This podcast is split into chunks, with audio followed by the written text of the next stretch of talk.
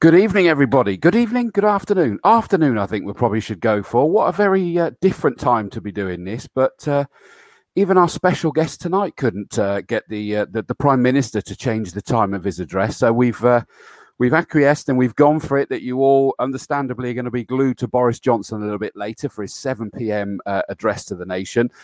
So we've moved ourselves to five o'clock, and it gives us plenty of time to speak to this guest. And uh, uh, I'm going to bring in first of all my uh, my co-host, partner Hello. in crime. Hello, Tom. You're right, mate. We've been yeah. looking forward to this one, haven't we? yes, definitely, absolutely, absolutely. Love Steve. Um, yeah, I've had the pleasure working with him. Uh, cool, three or four years uh, now uh, through the circuit. Uh, just a legend, absolute legend. Uh, lovely guy, great yeah, well, you'll you'll get him on. We'll find out. But some brilliant stories, down to earth. I cannot recommend him enough. Um, and I'm so pleased he, he, he, came on, and I'm sure he's uh, looking. He's probably disappeared, I, I but yeah, he's he's just a great guy. I had the pleasure, like I said. I think other people have met him and we've and, uh, seen him at Combe, and he's just got time for everybody. Um, yeah, he's such a he is a great guy, great personality. I've had the pleasure as well of uh, sharing the stage with him when uh, yeah. I was hosting an awards do for uh, uh, Caterham Graduates Racing Club, and he was the special guest. And honestly, I think I've just stopped hurting on my sides from that. Just a, yeah. an absolute gem with just amazing, hilarious. But I'm glad that he keeps his practical jokes to people that are bigger than us, Tom. That's the main thing. So, without further ado, I'm going to bring the main man in himself. It is Stavros. It's Steve Parrish. Hello, sir. Hello to you. Good afternoon, evening, whatever we want to call it. Anyway, so, uh, I was wondering who that guest was. There was so many, you know, bits of smoke being blown up my bum. There. Very, what can I say? Very kind of you. No, it's uh, it's a pleasure being here with you. Uh, always loved Castle Combe, uh, supported it, and really quite sad that it's not all happening as we speak. But no, we'll do our best to to entertain the troops and and have a talk about what we can. Definitely, 100%. Absolutely.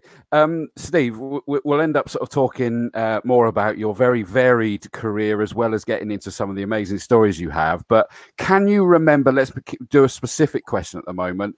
Right. What was your first time that you were at Castle Combe? Um, my first time at Castle Combe or racing at Castle Combe, believe it or not, was on four wheels. Um, and it was in, you spoke about the Caterhams, and I was down mm. there uh, racing at Vauxhall Caterham, which was also a bit of an oddity because uh, having not really been into car racing that much, I've done the, a lot of quite celebrity races, I guess they were called. Um, certainly at places like Brands Hatch and Donington, there was often a, um, a Ford Fiesta or a mini metro type race, that sort of thing. So I've been invited on a numerous occasions to race in celebrity car races and everything else. And there's a few funny stories about that actually. Um, and uh, whilst I was racing trucks for BP, uh, it was supported by BP Europe. But BP UK got very heavily involved in my truck racing, and most of the races were around Europe. There was only one race in the UK. So BP UK said, well, that's not, we want to use him a bit more. So they mm. literally did no more than went out to the Caterham factory, struck up a deal uh, with uh, Andy Noble, it would have been, I guess, down there at Caterham Cars, where they um, they bought a car and uh, I raced in the rounds of the Caterham Vauxhall Championship that didn't clash with the European Truck Racing Championship. So that's my first proper race down there. And I seem to remember it ended in a huge crash because someone nailed me properly going into a corner. I can't remember what his name was, but um, but I've, I've ridden around there many, many times on motorcycles at demonstration events and bits and pieces and stuff like that. And I, and I must just quickly mention this. It isn't at your track, but it, my first ever celebrity car race was at Brands Hatch, and it was in a Fiesta or Escort or something like that. And it was all different people. There was Lester Piggott there. There was Michael Lee, who was a Speedway world champion. Barry Sheene was doing it. I think there was some snooker players and bits and pieces. And I really enjoyed ra- racing the car. But there was one guy there that was nearly as fast as me, and it was Michael Lee, the Speedway rider, who was the world champion at the time. So this would be about 77 and uh, I was a bit worried about him beating me. And uh, at the lunch break, I went back to his car and I managed to turn all the heaters up to maximum and point all the heat to his face. Um, and sure enough, it worked because we were having a huge long battle. In the end, he faded by overheating because he couldn't reach because you've got all the seatbelts on. You can't turn your heater off. So my dad worked and I won the race. Um, so going off a piece a little bit there. But so that's the question. My first time at Combe was racing and you worked out how to make people's heating too high. I got you. Yeah. Any tactical work? What about? I mean, you mentioned about on the two wheels that you've done demonstrations. Does that mean? And apologies, I probably should know this, but does that mean you haven't actually raced on two wheels at Combe? No, not a proper race there. No, because back in the days when I was, uh, uh you know, in my main career, there was no rounds of any of the championships down there. There was some uh, mm club type racing, but there was no British Championship round there. There was no uh, Shell Sport, MCN type championships down there either. So, no, I didn't get to kind of sample the delights of Castle Combe until I'd sort of, you know, gone into more into truck racing and demonstration bike racing. Yeah, I'm really disappointed that I didn't because I um, when I was racing the Caterhams, it was on the circuit that didn't have all the chicanes in and everything else. And I've got to say, I'm a big fan of fast, fast corners, and there is none better than at uh, Castle Combe. I did, I must admit, I scared the living daylights out of me in the TVR around there. I was down there racing my Caterham, and I think it was Tim Harvey uh, let me have some laps in a TVR around there, the Tuscan Championship, and. Um, I had a spin on one of the faster corners. I must admit, seemed to go on forever. A spin, I think it was about eight spins actually. Yeah, but I, I adore some of those really fast corners at Castle Combe. But it's fair to say you've, um, you know, last few years when you've done the demos of the bikes, you, are never shy. I mean, on those bikes that you've uh, demoed, I know you're not racing, but you never, you know, you always put, a, you know, that's the one thing with you, isn't it? You always put something on for the audience, and you must be going a fair lick on some of those uh, historic bikes. Yeah, um, not obviously as fast as the modern day bikes, but then the the tires and the bikes and the handling and the brakes and everything else don't work as well. But yeah, I, I still get a real kick out of racing or riding motorcycles fast, and particularly the old two strokes and things. And I'm really lucky that some very kind people have lent me some lovely motorbikes over the years um, to ride around down there. And it, there's a real thrill and a buzz of riding something that you used to do. How many people get to do things that they used to do when they're 40, you know 40 years ago? That's the, yeah. the beauty of it, really. I can get on a motorcycle that's now worth a lot more probably than it was back then and wring its neck around a fantastic circuit and yeah. watch and cheer and love the noise and the sound and the smell and everything else. It's yeah. I'm like a kid in a toy shop really, and I'm having a great time. They're having a great time. Not sure if the bike is. That's getting a bit of a pasting. it, it's really lovely, and and hearing some of the wonderful bikes you've had down there with the Hailwood Hondas and everything else like that. Mm. Uh, there is something very very special about those lovely old bikes, really. And uh, nowadays, and, and I kind of go back a bit, um, I'm a lover of the older bikes. But the nice thing is, when you get the Honda 6s there and the Honda 4s and the, the four cylinder two strokes, the sound is so different. When you come to a modern day motorcycle race, and it could be a British Superbike round, the bikes pretty much all sound the same. You know, you can't mm. tell the difference between a 600 and a 750 and a, and a 1000 and everything else. Whereas I guess I come from an era where the sounds and smells are vastly different. And there's a lot of people out there watching that remember them, isn't it? Yeah, yeah, definitely. Do you prefer the uh, getting on the historics now, or would you st- would you like love to be on a modern piece of kit round, even if a demonstration at Castle Combe? A bit of both, really. Um, the the nice thing about being on a modern bike, it's I, am not saying it's easy to go lap record pace, but it's very easy to ride a modern day bike at a reasonably good pace. It's got everything on it that's required. It's got good suspension, good brakes, very tractable motor, and everything else. Riding something like an RG uh, or the Yamaha, the, the TZ 500 I, I uh, rode around for uh, Chris lent us last year. Um, it's quite a awkward little beast to ride. It's tiny, very, very small very very narrow power band. Um, just the brakes really aren't that good. I mean, we didn't know at the time, but they were shy. Uh, but then I get you got in a Ford Cortina and a Ford Anglia, you wouldn't think the brakes are very good either. And that's the, the era we're talking about. So riding an old bike around a track is quite awkward, really, is, is the word. I guess you have to carry your fingers over the clutch the whole time just in case it seizes up. A number of sort of idiosyncrasies that is very easy to forget about these days. So um, it, I have ridden a reasonably modern bike around Castle Combe, um, and it's relatively easy. But riding those old bikes, not only is it slightly awkward, they're also owned by someone that loves and cherishes it, and it's their pride and joy, and it's worth a lot of money. So you have to be a bit careful with it. yeah, I can imagine. those owners, those I have to say, you know, they've always been so lovely to bring the bikes down, and there's like a real um, you know, I don't know. I mean, we had it same with Foggy last year, and we've had, you know, and, and um, other people, but they just love it, don't they? They love seeing you guys riding, like you said. There's a lot of money's worth of bike mm. there, and obviously they trust you and everything. I get all that, but they just love it, don't they? They absolutely love that feel of seeing you doing that, which I think is great. Which is just brilliant. Yeah, I think you know, for someone that owns those bikes, and Foggy got to ride some lovely bikes around. I know John McGuinness. Has it's quite mm. nice to have the bike that you've probably got sat in your front room or in your garage at home that's your pride and joy and you've got pictures of people that used to race them back in the day it adds a little yeah. bit of kudos to the bike i think and yeah. the credibility of that bike you know you can have that bike there and as ridden by carl fogarty at castle Combe and john mcguinness and mm-hmm. steve Parrish and so on and so on and so it adds a little bit of nice history to that bike mm-hmm. i think that also works very well there's a there's a lovely owner called chris wilson who i'm pretty sure you've had some of his bikes down there and chris had uh, an ex Kenny Roberts TZ500 completely restored, beautiful bike, lovely history and everything else.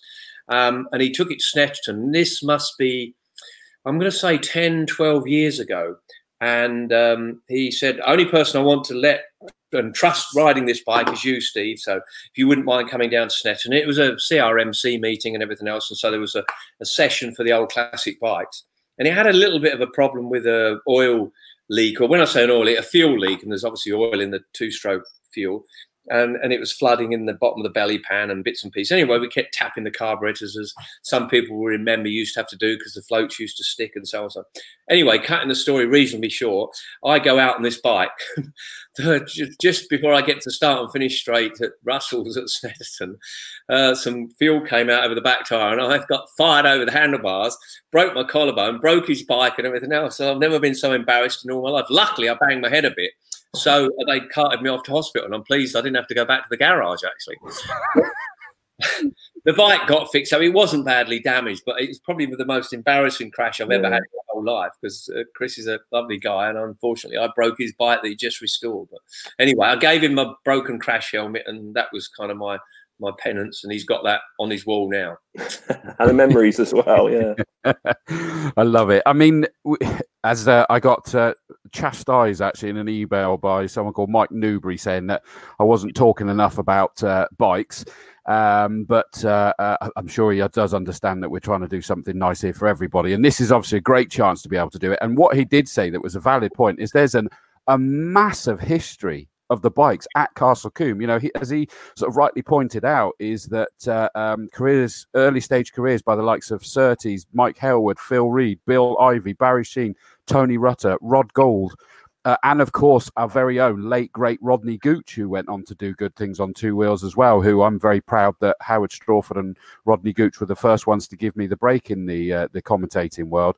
That hmm. that's some massive history, and as was pointed out, even after the 55 Le Mans crash that stopped car racing, the bikes were able to keep going. Yeah, yeah, no. Castle Combe is synonymous with you know motorcycle racing around um, the UK. Um, I mean, I know a lot of the teams still like to use it in readiness for the TT. It's got some connections with a kind of Ripley, maybe not bumpy, but undulations that that work. Well done, well said. Yeah, test, test the suspensions out, and I guess you'd say that a lot of the tracks that we go to now um, get flattened and resurfaced in their billiard tables. And to me, that takes out some of the skills from the engineers and the suspension people. We're ending up with homogenized circuits that are all a little bit the same. And Castle Combe's unique. And I think that's what's nice about it. And that's why people like coming down there and racing down there. I talk to a lot of the current racers down there when I'm down there for the classic, riding the classic bikes, riding their modern bikes. And to me, having undulations is very. Oh, excuse me one minute. Oh, I wondered what that was then. I'll just park. Can you ring Dave back? It's right. It's it's, uh, it's a mate of mine lives down the road called uh, Dave, so that's why the phone was going. Hello, it's Dave calling. Everyone has their own ringtone. You don't know what yours is, do you, Tom? I hate to think. I dread to think. It's, it's, it's the Ying Tong song. Hang on a minute, Michelle, please. Um, excuse me. right. Um, yeah, no, no, it isn't. I, I can't tell you. Mm. I should ring you whilst you're on air, shouldn't I? I should ring you now. The beauty of uh, live um, podcasting. Yeah, yeah. I, I, gonna, I, should ring you to see what it what it sounds like. And I, have been so I've been so lovely about you, so I can, I can take all that back. Yeah, but you know, the, the king of practical jokes is that you know you're not going to get away with it. I was watching only uh, for the, I'm sure it's for the first time but I was aware of it. The uh, the Beadle's About on you as well. I watched earlier today. yeah, yeah, yeah. I mean, people always have me down as the practical joke, and I always get the brunt of it and the blame for doing these things. And whatever goes on, it's parish, it's parish, it's his fault. I got properly stitched up with that. 1987. It was my first year running the Loctite Yamaha team, and um, you know, it was my sponsors that got involved with it as well. Uh, was it? it was a consortium of tow rags that lived nearby me that decided I needed to be got. Mm. One was the landlord of my local pub. And in fairness, I did deserve it because I used to own a fire engine. We decided to go and hose him out one day on a busy Sunday lunch. So that didn't go down at all well. But anyway, mm. him and another guy got together. And then they got together with Yamaha UK and Loctite, my sponsors. And they really did set me up. I had a, a visitation from a young lady one day who said she was from Glue International or some magazine, whatever. But basically, she was from London Weekend Television, casing up the joint, the workshops, and where this was and that was. And uh, and then I had a call from Yamaha, important meeting. You've got to go down to Chessington where they were based. Could I be there for 11 o'clock? So I got up at seven in the morning to miss the traffic and drove all the way down. I get down there. Meeting lasted half an hour. Oh, no, that's it. Done. Didn't even buy me lunch. So I drive all the way back home.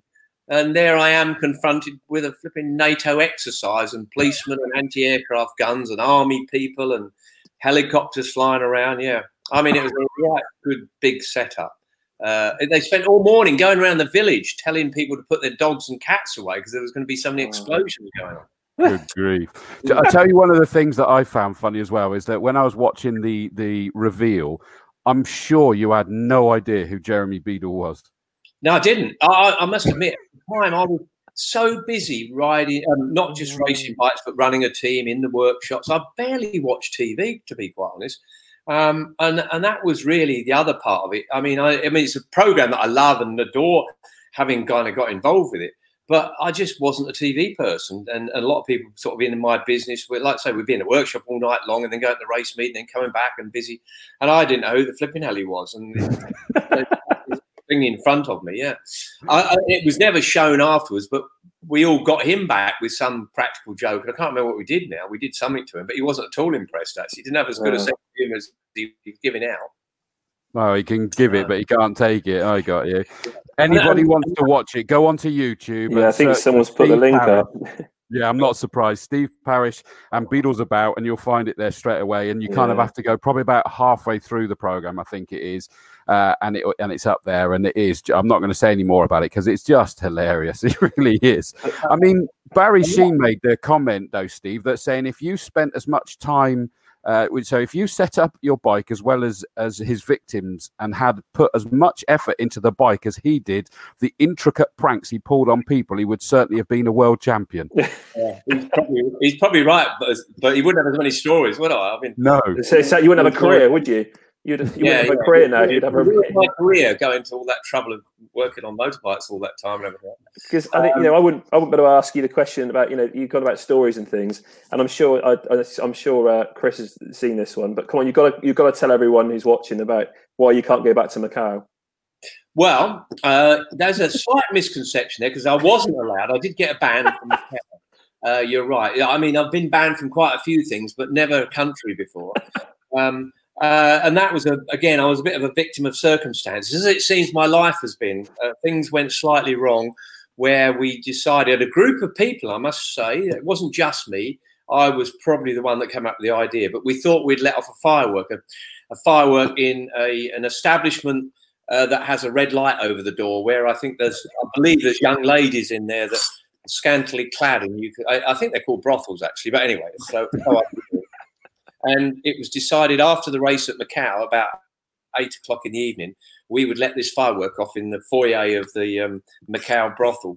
Um, and the reason we did, I thought there'd be a few people in that, that I knew. Um, but what I didn't know was in there was the chief of police. Now, they shouldn't have been in there in the first place, when this firework went off, and it was bigger than we expected. It was big in size, but I didn't expect it to make such a big bang and explosion and go off as it did. Um, there was all smoke and bits of red paper everywhere, and all these people came screaming and running out, and most of them I knew. That was the funny part about it. Um, um, the, the chief of police had a driver there that dropped him off and was sat at the bar having a drink while the chief of police was round the back getting a backhander or probably a front hander for all I know. and um, and so they got all they knew who we were. They followed us back to the hotel after it all went off, and all the police turned up and took our passports away, and sort of told us that that, that was happened in the evening because we didn't even know we were being followed back. But anyway, we were, um, and in the evening they took our passports from us, and it was myself, Paul Butler, who name you probably might recollect was the race director for MotoGP. Mm a lad called Howard Lees, who sadly got killed in a, a, plane crash. He was in a Pitts plane doing aerobatics or something, and, a, and an Irish fellow. So there was a, four of us. Anyway, they came that night, took our passports away, but I actually had two passports. One, an out of date one that had my American visa in it. So I stitched them up with a passport that wasn't that valid. They came back the next morning. We thought there'd be some paperwork, but they came back with handcuffs and everything to arrest everyone. So I literally did a runner. I bolted uh, saw what was going on, uh, took the cap from my mechanic, uh, put a pair of sunglasses on, and snuck out the back of the hotel, out the fire escape, got in a cab, went to the hydrofoil, got on the first hydrofoil going back to, to Hong Kong from Macau, which was about an hour's trip. Thinking I'd got away with it all, and proud as punch I was that all the others were in trouble, but I'd got away. You know, it's like I was an escapee. until uh, Mike Trimby, who was the guy that was running the trip, turned up in Hong Kong with the rest of the group, and there was probably 200, 250 people, with the news that if I didn't go back to Macau, they were impounding all the Formula Three cars, all the motorbikes. They were locking everything down until I went back to own up. So I had to go all the way flipping back to Macau on the hydrofoil. And the bit that I wished I'd had a phone and a camera then. You know, we could never, we didn't have cameras with us at the hydrofoil, they'd blown up the picture out of my passport and it got wanted. like, one of those cowboy things. Oh, dead, dead, or alive. So I had to go and hand myself at the police station, where oh. four days in prison. I, I'd only just got married. Imagine phoning your new wife up saying I'm in prison for blowing up a brothel. It went down like a kidney But there's a there's a bit more to that story, isn't there? That happened a couple of years ago when you were in the Ooh. airport. Are we allowed to talk about that or not? Yeah, yeah, but I'm with, a lot of stories actually. Um, which, which one is that? Remind- was about when the, when the lady came up to you? Ah, no, no, no. That was that. The lady that came up to me was uh, was the one from Finland when the toilets got blown up. I oh, think. that's the toilets. Sorry, yeah. yes, the yeah. toilets. Yes, sorry. Yeah, yeah. I forget them. I know. Don't, I knew it was something you blew. Something you need, you blew. You need to read my book the link's at the bottom of this screen, everybody. Oh, so make right? you do. Oh. yeah, that, that, was another incident where the toilets yeah. blown up in Finland, and, and 40 years down the road, a woman taps me on the shoulder when I was at the classic TT queuing up for a cup of coffee and, and explains how her husband was and her were parked next to the toilet block when it got blown up, or we set fire to it and forgot about the methane gas and it all blew up. um, and her, the police questioned her husband and he refused to grass us up and went to prison for the They locked him up. yeah. So, it's just how it goes round. I just think it's just brilliant. I know. I know, I know, I know. It's, it's, brilliant. It's kind of a small world we live in, isn't it? But oh. I mean, I, I, feel pleased in some ways that I'm. I'm not pleased that I'm really old, but I did live in a good era where you could also be a professional sports person, but also have fun doing it. I think, and mm. and that is quite difficult in modern days, isn't it? Because of the commercialism that goes with it. As I said, back in the days, if I'd have had a, a camera with me, God, my mad tour would be even better because I haven't got half the footage from all the things that went on because no one had cameras. yeah, but, and that's but really, for legal reasons. Legal yeah. reasons, yeah. But you'd probably be, be a lot of court orders. Yeah, I could have had a picture of me in prison, couldn't I? You'd be in a whole lot more trouble if it was caught on oh, camera. That's for yes. sure. Yeah, I would be, and I and that's why I say I feel sorry for a lot of people now with social networking. It's beneficial times like this. I mean, we couldn't live, we could not live without it. But the mm. downside is if you do anything wrong, everyone's got a picture of you doing going doing wrong, and you can't get away with it, can you? I used Absolutely. to say that. That wasn't me. Definitely wasn't me. Yeah, I mean, I was, it, depending on my audience, is that I turn around and say that uh, uh, Stavros and uh, and Barry Sheene were the James Hunt of the bike world. But if I'm the, another crowd, I'll go James Hunt is the Steve Parrish of the four wheel front. but that was the era, wasn't it? I, I think it was. Um, it, it sort of um, was a bit sex, drugs, and rock and roll, I guess you say, in the six seventies. Um, it was the sun seemed to shine all the time. Everyone was a bit flashy and driving around in I don't know, it just seemed like it was it was the good times. And I think it's actual factual that everyone says that was the era to live in, really. And it, and it was a fabulous time, albeit that we seem to gloss over the fact of the dangers, don't we? Because it was mm. massively dangerous, not only on bikes, in cars as well. Back in those early days of Formula One, if the accident didn't kill you, the fire did, type of thing. And you know, mm. people like sadly Stirling Moss, we just lost, and John Surtees, those guys were also, you know, living in really scary, dangerous times. And mm-hmm. um, pleased to say that that has got a lot better now. Every circuit, including, including you know, where you are at Castle, you've done some tremendous things and moving barriers back, giving more runoff areas, and and all those things that used to be the problem um, because uh, protective clothing was pretty rubbish. The bikes mm. used to seize up, and the cars used to wheels used to fall off, and you ended up hitting sleepers and barriers and everything that were hard. So it was great times. And I think, you know, probably that's what made us a bit wilder. Maybe that's why we were doing dafter things because we didn't know what was around the corner. It was live every day mm. or every week to its fullest. Yeah, you're probably right. It, it, sort of like feeds itself then, doesn't it? And you go for it no matter what. And, and yet the irony is, is that there wasn't as much money in it back then when more risks were being taken. No, um, and that made it probably a bit easier because if you upset someone or did something wrong, uh, you upset someone. You didn't lose your, you know, hundred million or hundreds of thousand pounds worth of sponsorship and your helmet badge and your, you know, you weren't castigated yeah. in such a way. People used to laugh and giggle. Even the even the journalists, you know, write about it. You know, uh, I, I, the headlines at Motorcycle News in the after the Macau thing was "Gang Bang Goes Wong." Was, they put that in fast bikes next month. One page of news, yeah, gang bang goes wrong. um, but yeah, can you imagine that now? Well, I don't think yeah. someone would be that keen if you did anything like that.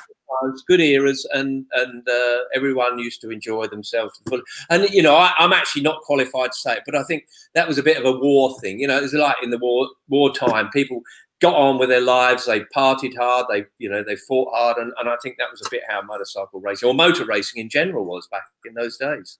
Yeah, yeah, that's because yeah, I say we because I remember we, we laughed in Jay, didn't we, um, a while back about a few of these different things, and I'll come on to come on to the eighties in a minute, I guess, really. But uh, go for it, Chris.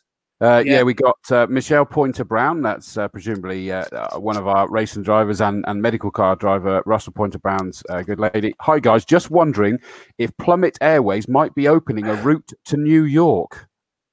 Well, um, we're waiting to hear, obviously, from the government as to what goes on. We're we're talking to Mr. O'Leary from Ryanair because there could be an amalgamation going on there. We're not sure at the moment. Um, it's been proposed that he might want to pick up some of my routes, uh, which is Top Farm here, where I am now, um, into um, Badminton. I think that's one of the routes that we use down your way. Um, so we're not sure yet at the moment. We're weighing up a few options, and I have been looking this afternoon if I can strap a few extra jerry cans on the tank on the wings to extra fuel. Uh, but we're not sure about the aerodynamics on that at the moment. But is that your poor Michelle's going to be forced to be the one to get out to refuel it in the air? Then is he? Yeah. Uh, well, she can't. She's been furloughed. Oh right. Yeah, of course. Yeah. So, Silly me. Silly yeah. me. She'd have to do it in her own spare time if she did. Uh, So, For anybody yeah, who doesn't know, Plummet Airways is uh, Steve's uh, own plane, and uh, and and as with everything, Steve, you you just grasp and create a story and, and a funny line out of everything. And I think there's everybody who's got something to learn from that, haven't they? Is that it just come through these tough times with a smile on your face still? Yeah, I think so. Um, as I said, I did a, a, morning with Suzi Perry, who's doing podcasts or Instagram lives from where her home in France, and we got laughing about Plummet Airways. Like Suzi had was a, a gold card holder of Plummet Airways, along with Charlie Cox where we'd fly backwards and forwards to a lot of the European Grand Prix. And Suzi was the catering manager, actually. Um, she, uh, I used to say she used to bring the food along uh, with her own fair hands from Marks and Spencers. Uh, I don't think she ever buttered any of the bread. It was all done at Marks and Spencers. But she'd, she'd supply all the ingredients for the trip. And Charlie would bring cans of gin and tonic along, so we'd celebrate once we got over the channel. That Good was how, how it used to work. But um, there was a, we had a lot lot of fun uh, traveling backwards and forwards with with Plummet, dive bombing ferries and things like that. I love it. Yeah. Uh, uh, just bringing up as well, we mentioned about the fact that uh, we've got the link for the book. Uh, Angie Tyne says, fantastic book, highly recommended. My husband laughed through the entire book. And it is, it's there in the link uh, below there. At the very least, go to steveparishracing.com and you'll be able to see that there's a link under shop for the new book. Uh, and signed as well, I see, Steve. Yeah, we we've done actually since the lockdown. I have to say we've been selling quite a lot for the, that reason. I think people want to put a smile on their Mm. face, and uh, yeah, if it's a present for someone, we can personalise them to We do whatever you want. Um, and if you buy two, you get a free poncho. That's important as well. Have you? se- Have you, you probably haven't seen my latest ponchos, have you? You might Oh. well have done. Yes, we have. I have. have. Isn't there one Uh, behind you you? can, there, by all means, you can. Yeah, Uh, there is, there is one in the background there. Um, uh, Can't the- quite see it on camera. hang on, hang on, I'll get it. Hold still. Hold still. You can buy these. These are just brilliant. I, I want to see. I want to see a load at Combe, Chris. Don't you on the bank? That's just. I still want to see that on the bank. Absolutely. I There you just go. had, my, had an idea. That could be Marshall PPE, couldn't it? Well, could that's what I'm saying. The thing about uh, Parrish ponchos, um, and I've only, I've only got um, when I asked Michelle to see if she could organise some, I said, oh, "I'll get us hundred because when I've had one for years and I walk around and I said, oh, "I want one of those, I want one of those," so I thought we'd get some. Anyway, um, I did press the green button, but the minimum order was ten thousand, so I've only got nine thousand nine hundred and twenty left. So Send them to NHS. Yeah, send sure, them to the- yeah. yeah, I should lose that. But it's good for social um, keeping apart because when you wear one of those, everyone runs away from you. So uh, yeah, social distancing it's guaranteed if you put put one of those on. Uh, so anyway, just um, I'm sure that they'll be so they're not going off, and it's going to rain a lot, almost certainly come come the summer, isn't it? So they'll, Absolutely. they'll but yeah. we want um, we want to see them at Combe. yeah, definitely, definitely. yeah, I think your marshals should be they could be supplied with them. Without a doubt, I, I A bit think that'd be great. track, though, when they see those, all the drivers will be swerving off the track. Won't they? right, I'm ca- trying to catch up with some. We've had loads of comments already coming in, and uh, it's so difficult. Uh, even just some lovely ones. Simon Peters saying, as kids, we would cycle to the circuit from Chipping Sodbury every bank holiday. From our hood there, uh, Tom, although you still call it the Cotswolds, but it's Yeah, not. very much so. Um, uh, Barney Gale, Stavros, what's your favourite truck ever to race? Rather specific. Oh, wow. Um, do you know, I, I, I've only ever really properly raced a Mercedes. Um, I started with them um, at the first ever race in the UK. And the first ever race I did was at Donington Park called the Multi Park Truck Grand Prix. And I'm never, I think it was 85. It might have been 84, 84, 85. And um, it, it, I conned my way into, or blagged my way into that actually. And again, I was envious because whenever I did a celebrity car race, which we spoke about earlier, uh, and Mr. Sheene was generally in those races, I did two or three. I could always beat him in a car. I could beat him, but on a bike, he could generally beat me. So um, anyway, he got this drive at Donington Park for the first thing because if you remember the latter part of his career, was sponsored by DAF trucks. It was on the back of his Suzuki in '83. They had a DAF transporter and so on and so on. So there was quite a connection there. So when truck racing turned up, DAF immediately said, "Right, we're going to Barry Sheene in one." They had um, all sort of Martin Brundle actually drove in that first race in a Renault because he was connected to Renault through Formula One. There was um, Stig Blomqvist, I think, the rally driver. There was all sorts of people from different motorsports doing that race. And I was massively envious. I wanted to do it. So I took myself down to Mercedes Benz UK at Milton Keynes and said, I want to race a truck. And Barry Sheene, my teammate, and my mates doing it, and so on and so on. And they said, Well, we don't want to officially do it, but we've got a uh, a distributor called Mitchell Cotts down in Norfolk, um, Ipswich, I think they were, and they were interested in doing it. So sure enough, they put us together. Uh, they did. They said you do have an HGV license, don't you? And I went, oh yes, of course I do. I'd never driven anything other than the Transit, so I blagged my way into that. Um, And they, you, you bet, and these were road trucks in the early days. And uh, they said, "Well, you better have a go in it." And of course, I went off in this thing, and all the gears were grating, and I kept telling them I was more used to a Foden or something like that. I'd never driven a truck before. Anyway, it happened. We went to Donington for this first race, and sure enough, I was I don't know, I qualified fastest and finished second in the race or something like that, and just took to it like a duck to water. So the answer to the question is, I'd have to say Mercedes Benz because realistically, that's all I've ever properly raced. So I couldn't mm. tell you uh, obviously, the races that I won and the championships I won, the Mercedes was best. But if I didn't win, the other model was better. yeah. And yet, statistically, you had even more success in the trucks than the bikes. Multiple world champion. Yeah, yeah. I, I, truthfully, I did, and and the the answer to that is twofold. I think that um, I, I genuinely, excuse me, the Mercedes was a very good product, but I think the other side of it was there was less pain involved. I must admit, the downside of racing motorbikes is I didn't like waking up in strange hospitals, wondering who I was and where I was with bits of plaster on. So there was an element of the um, the Parrish sort of allergy to pain. Uh, I had one of those for a number of years, and so when when I switched to truck racing, there was definitely less chance of ending up with broken arms and legs and bits and pieces and stuff like that. So I think I was able to push to the limits slightly more, maybe than motorcycle mm. racing. But I don't know. I just, as a kid growing up, motorcycles weren't necessarily the true love. It was I used to drive cars around the fields, and we had a disused airfield nearby. So I generally was driving cars at a younger age than I was motorcycles. So I don't know. I had a, an affinity with four, six wheels or anything. So yeah, I, I really enjoyed my my um, truck racing career. And so the answer to that question is Mercedes Benz. Fair enough. Yeah, what, I'm just trying to remind myself. Is it six times that you were truck champion? More than that? Uh, five times. Five, five times. The, the, European. I think I won four British and five Europeans. Yeah. Or, and sadly, that's something that we never have and never will see you in at Castle Combe, the truck. Sadly, as much as we'd like to. But I do remember. I'm I'm right in remembering that that green BP livery was on the Caterham that you mentioned at Castle Combe as well, wasn't it? Yeah, and I think I'll go down. And I don't think anyone will beat this record because I remember one sunny day, and again I can't tell you what year it was. Maybe ninety-five, six, something, um, something like. That. I went to Donington Park in the morning for the Caterham race, and I had a police CHiPs, a proper police motorbike, American police CHiPs motorbike.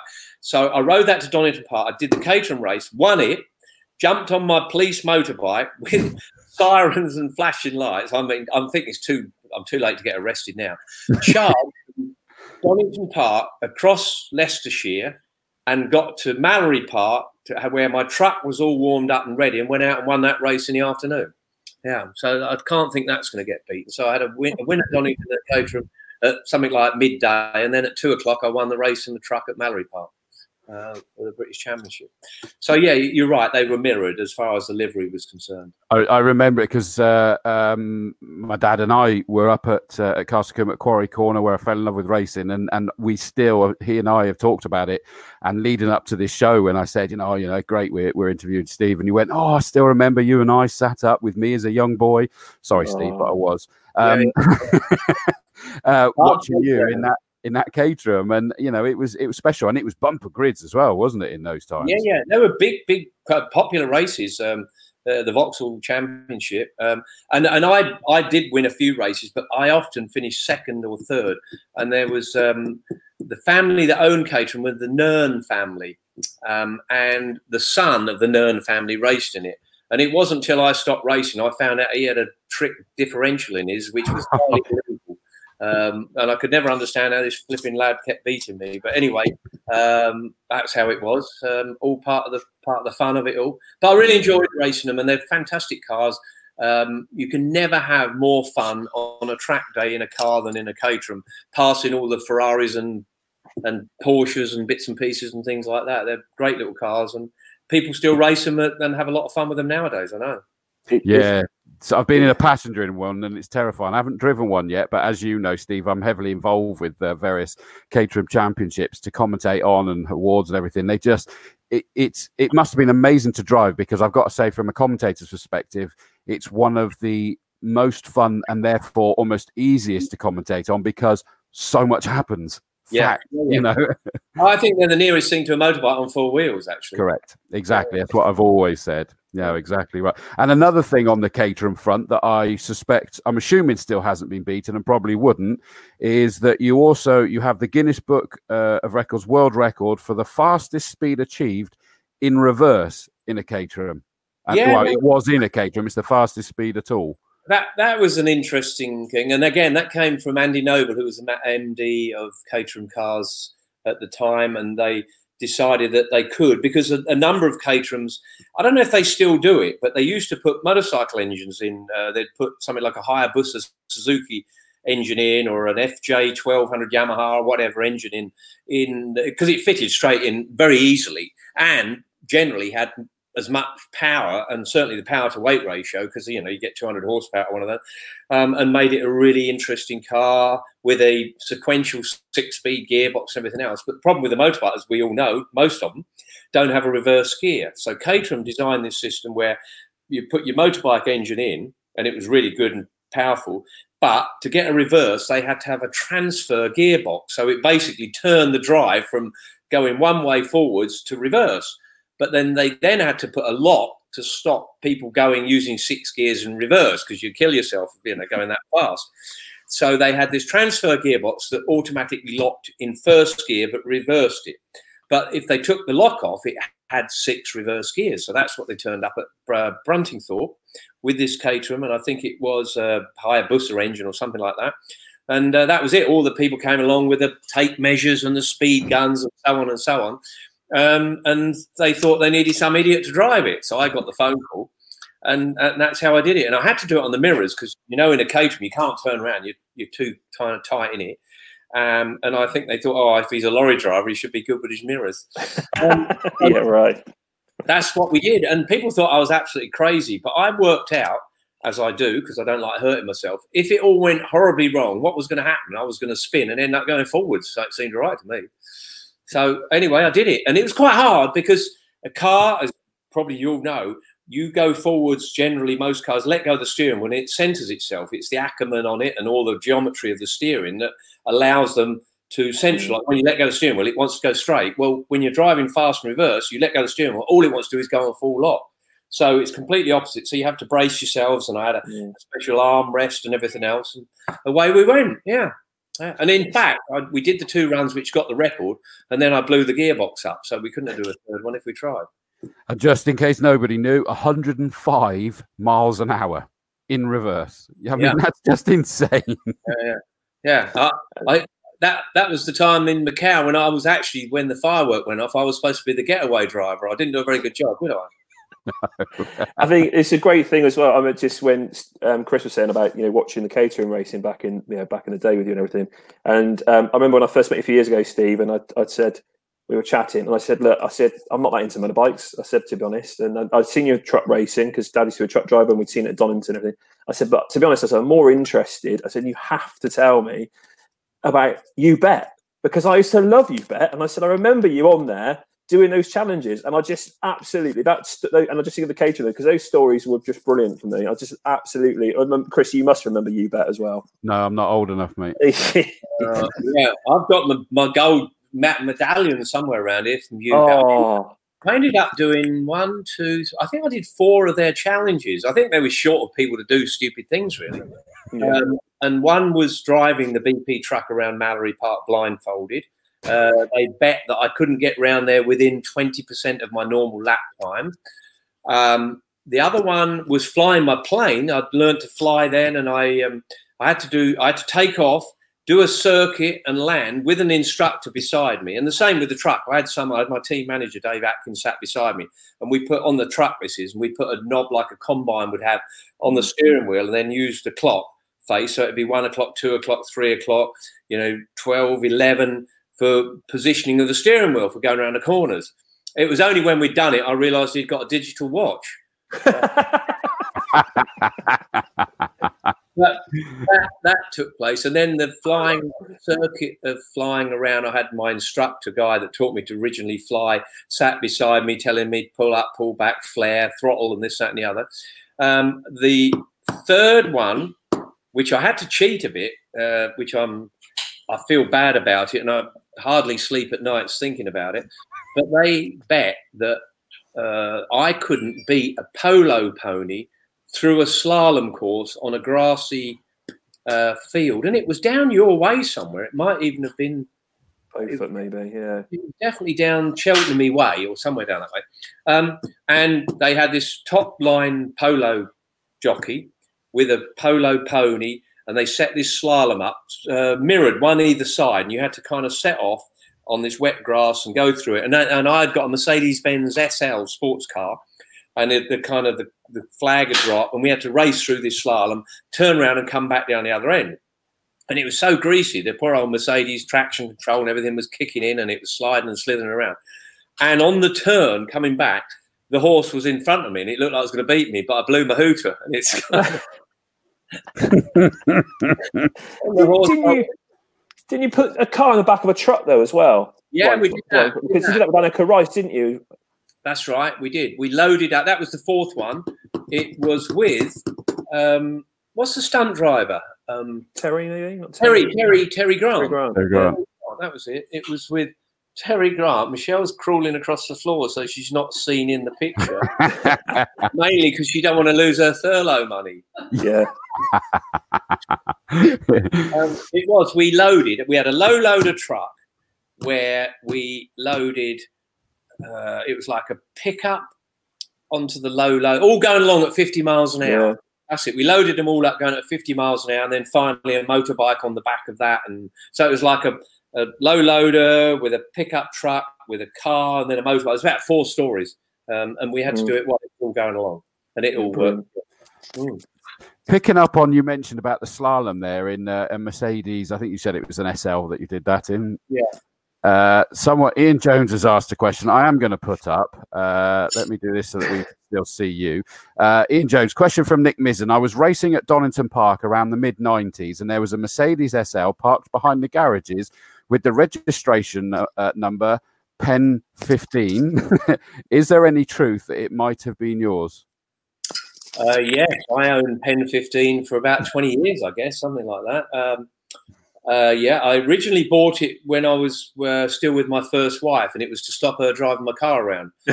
Um, because I had a nicer car than her, and, and so she'd be nicking my car a while. So I bought Pen 15, and that stopped it.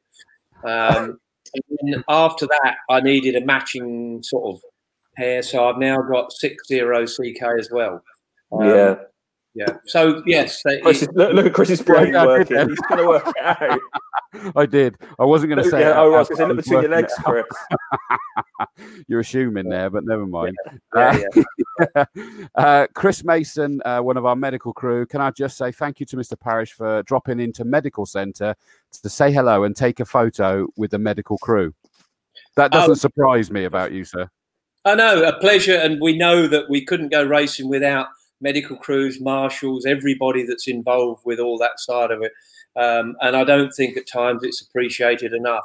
A lot of bike riders and drivers and everything else, the only time they see someone uh, as a marshal is often when they're ranting and raving because they've gone off the track and they're in a bad mood and they're being stopped to get over the fence or something like that. But I don't think people really do appreciate uh, you know, arguably the marshals and doctors and everyone there, they're the NHS of the racetracks, realistically. They're the people that are there to help you keep you safe and everything else. And I know a lot of them do it just for the pleasure and the fun of doing it. So very much appreciated and and thank you very much indeed for picking me up over the years and patching me up and everything else. Yeah. Even with your uh, uh, fear of the pain, anyway. But yeah, Yeah, yeah, yeah. yeah. Um, well, I actually don't. I don't. I've got a reasonably high pain threshold. It's the thought of getting hurt that I don't like. And once I've Yeah. got hurt, it's not so bad. It's all that that uh, thought of it hurting is uh, what I don't like. I know what you mean. I'm exactly the same. Right. One of our Orange Army, Dave Rogers, uh, Dilly Dilly Dave. Uh, Steve, what was the duck on the back of your truck for? Was it a lucky charm thing? It sort of was. It it came about um, from mainly my crew that worked on the um, team, um, and it was Dave Atkins was the team manager, and then there was two or three mechanics, and Alan Clark was the truckie driver, um, and yeah, it sort of was a bit of a lucky charm, and and they used to kind of like the fact that, especially when I was winning a lot, everyone all they ever got to see was a duck looking back at them. So yeah, it was very much a lucky charm that stayed with us right the way through. But it, it was always funny being involved with Mercedes because uh, our team, can I say, we were uh, Mercedes had generally three or four teams within, um, and there was Slim Borgudd for a time, uh, who was a Swedish uh, fella that uh, raced Formula One, actually, Slim Borgudd, at one point. He was a, a drummer in the session band for ABBA. Uh, there was um, Hegman, Thomas Hegman uh, was a German driver. Uh, Ludovic Foy was a French driver. And we all had the same vehicles, but we ran them at separate teams. And most of the other teams, particularly the German team, you can imagine everything where they were up at seven in the morning, everything was all lined up and all polished and ready. I'd get to the track about eight thirty in the morning, and there'd just be stacks and stacks and rows of beer bottles and everything else outside where, where they'd been up playing guitars and partying till one o'clock in the morning, and just daft things going on. And then I'd get in and go out and win the races and come back in. And they used to tear their hair out, as you can imagine, as they were very teutonically lining everything up and so on and so on. Um, but yeah, the, it was a lucky charm, the duck, and it was fairly lucky. But it was also, Barry Sheene not only said if I spent as much time planning my racing as I did my victims, he also said if I fell in a cesspit, I'd come up with a salmon on my head, which is about true. It's not a bad way to be. We all would like to be like that. Uh, another one of our guys that's been at the circuit for, for many, many, many years, uh, David Vassar said, Chris, the most successful rider to have raced at Castle Combe was Derek Minter. He was known as the King of Combe. Yeah. Now, I never ever met Derek Minter. He was also the king of brands, I believe, as well. I think he was the king of lots of places. He was a really fast rider. I suspect that most of his riding was done on Manx Nortons and things like that. But um, I didn't ever get to race with Derek Minter. I started about the time he probably retired. Uh, so I'm going to guess he would have finished racing in about the early 70s, something like that, mm. when I when I started, 73. Um, but um, uh, from all accounts, he was a fantastic rider, very smooth, very very good, very solid. Um, but I, I, didn't get to meet him, and I also didn't get to meet who was a kind of um, when I say a, a, an icon, probably because of what other people have said, was Bill Ivy. He got killed sadly before I kind of got into the sport. Um, and, and, a number of these, you know, so many of these riders did get killed in the sport. But I know Bill Ivy was Barry Sheene's hero. Uh, and that's really what inspired Barry. And Barry was terribly, terribly, terribly upset when he got killed. Nearly kind of gave up riding himself because Bill Ivy was the womanizer that drove around in the Ferrari and rode motorbikes fast and did all the things that, as a kid, what you want to be, don't you? Um, oh, yeah. Yeah. Still now, to be honest. You're still now for that matter, yeah. uh, Nothing, nothing's changed. and apologies, I should know this, Steve, but I'm going to ask it instead of looking through this mountain of notes I've got. Have you done the uh, race, the TT? Have I raced the TT? Yes. Yes. Um, and I, I thought I, you had. exactly how. All I know is that I've got 13 silver replicas. That means I've finished 13 races around there. But that cool. probably means I would have done 20 races because you bikes used to break down a lot more. Uh, and I remember vividly sitting on the side of the track or getting a bus back or whatever, getting lifts back through breaking down because those old two strokes weren't as reliable as the four strokes these days. So, yes, I have. Um, I never won a TT. I finished I finished third in the Formula One or Senior TT in 1985, and I was on the podium spraying champagne. The race was won by Joey Dunlop. Second was Tony Rutter, Michael Rutter's father, who also sadly passed away a few weeks ago. And I was um, uh, third place there for about an hour, and then I got disqualified. so there, there you go. Um, and again, it was such a petty, petty thing, but rules are rules, I guess. And I was furious at the time. I started the race on an FZ 750 Yamaha, uh, stopped twice for fuel, the same as everyone else, finished the race with three and a half litres in the tank. But when they measured the fuel, it was like 100 cc's. The tank was 100 cc's too big.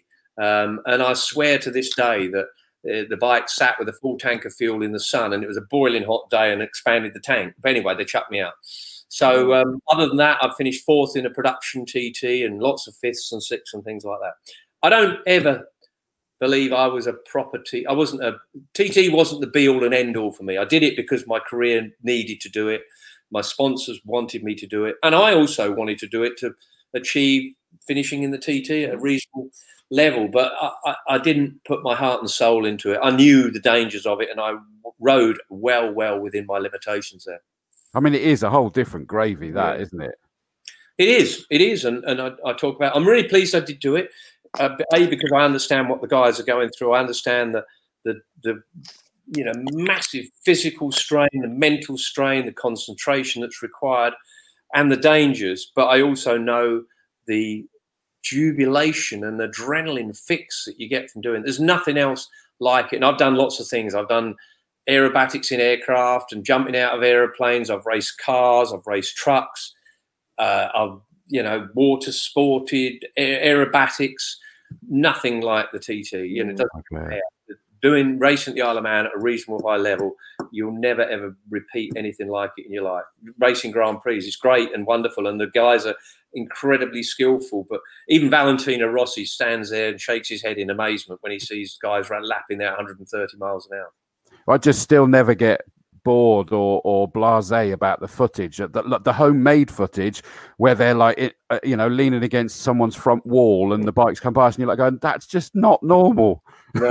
I, will tell you a very true story. A, a big good friend of mine, um, and, and, someone that's inspired me, I guess you'd say, for my commentary career, Murray Walker, has been to the TT many, many times as a commentator, and his father used to race there. But he was invited back, and again, date wise, 2010, possibly something like that.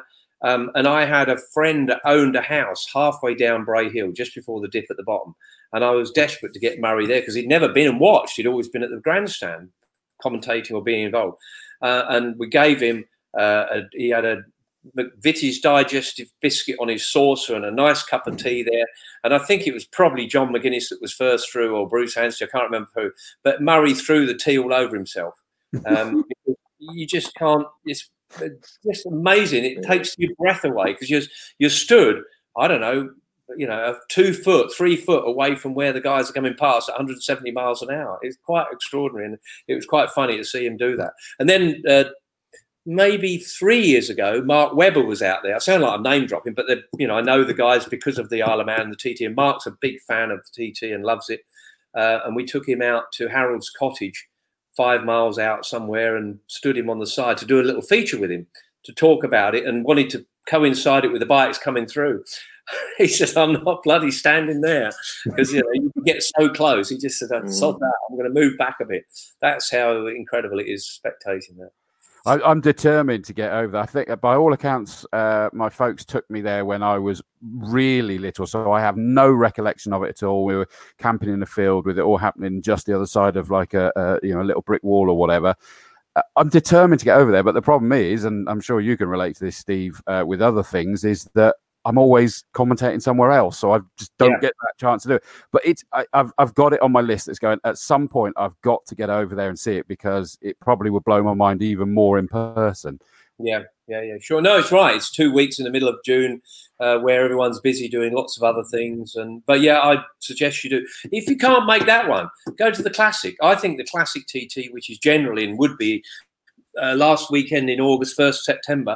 Um, if you've got a window there just as good. In fact, I personally think it's better because again, we're back to what I was saying. You've got Manx Nortons going around. You've got uh, MV Agustas, two-stroke Suzuki's and Yamahas. You've got Moto Guzzi's. You've yeah. got patterns. You've got you name it. Every kind of classic bike from the 70s and 80s and that is going around there and it's probably a better experience with all the different eclectic mix of motorbikes i, I recommend that one as well i think because i believe rodney got to um, parade run didn't he steve a few years ago he did. He did. one of those big, yeah. yeah he got, that, he got it to. a classic racer parade lap and things like that, which I yeah. generally get to do every year, which I love. I've, over the years, I've ridden some wonderful bikes around there. The old rotary Nortons and a Manx Norton, uh, some of the modern Triumphs, some of the old Triumphs, that type of thing. Uh, and that's also a great treat to be able to lap 37 three quarter miles on a closed road and people mm. waving their programs at you. Mm, absolutely, it sounds good. And tonight you should have been flying off to Ireland, ready for the Northwest 200. That's a different gravy all over again, isn't it? That one.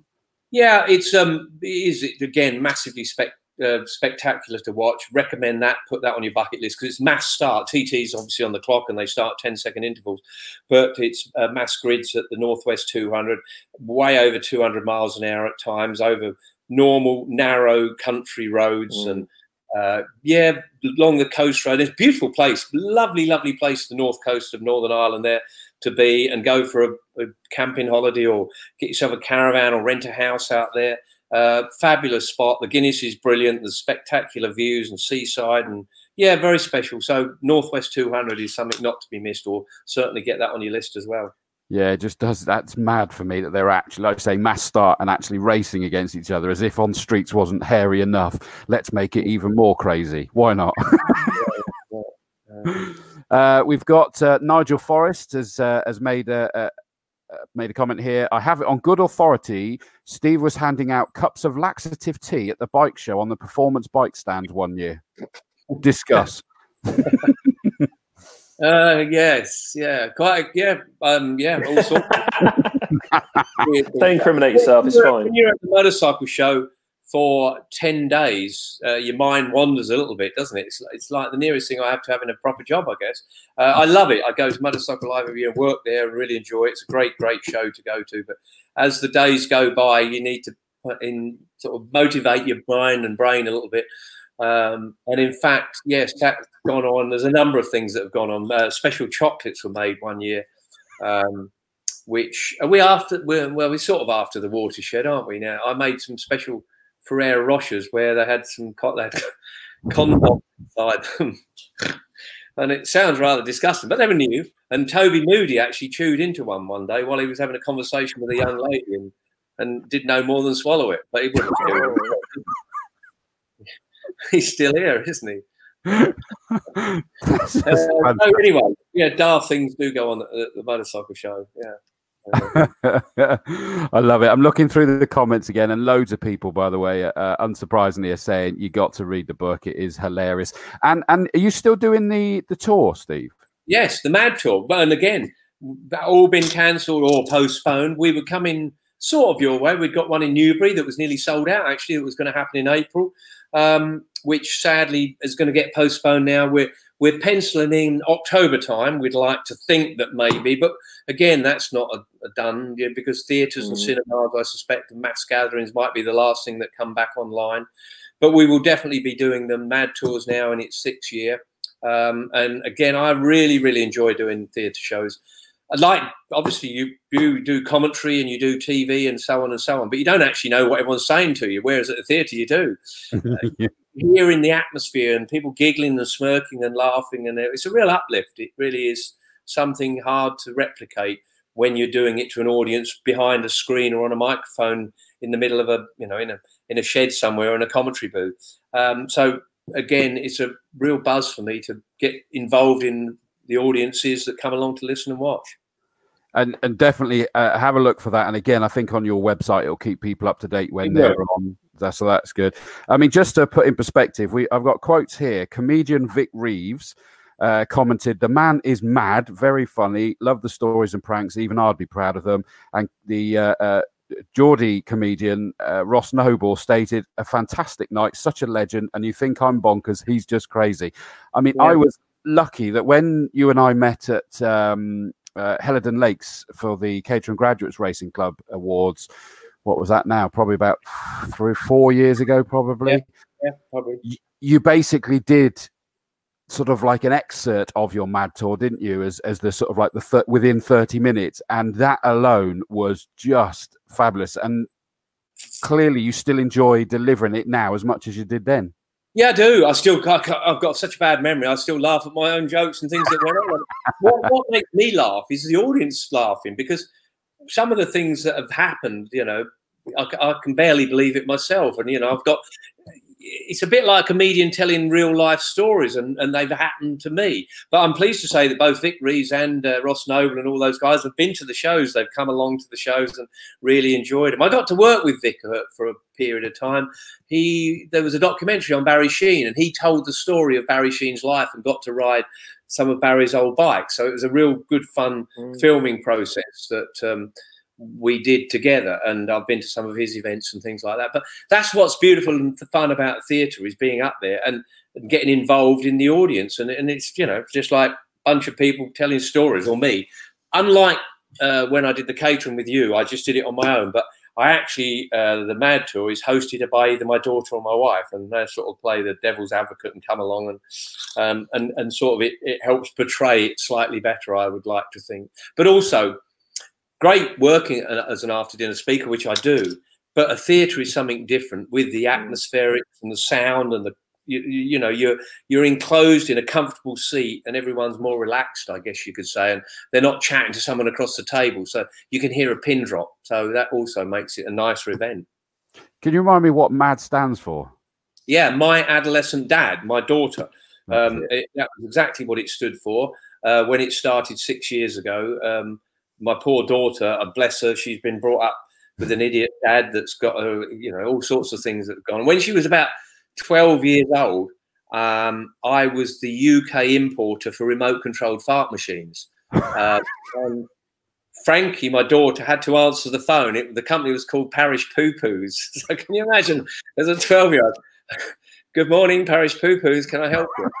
Um, Poor girl yeah, poor girl. I feel very sorry for her. Uh, and my, my, son the same, I guess. So that was what it stood for. My uh, adolescent dad. And when my daughter, my wife Michelle does it, we've kept the MAD, and it just stands for my arsehole darling. Then.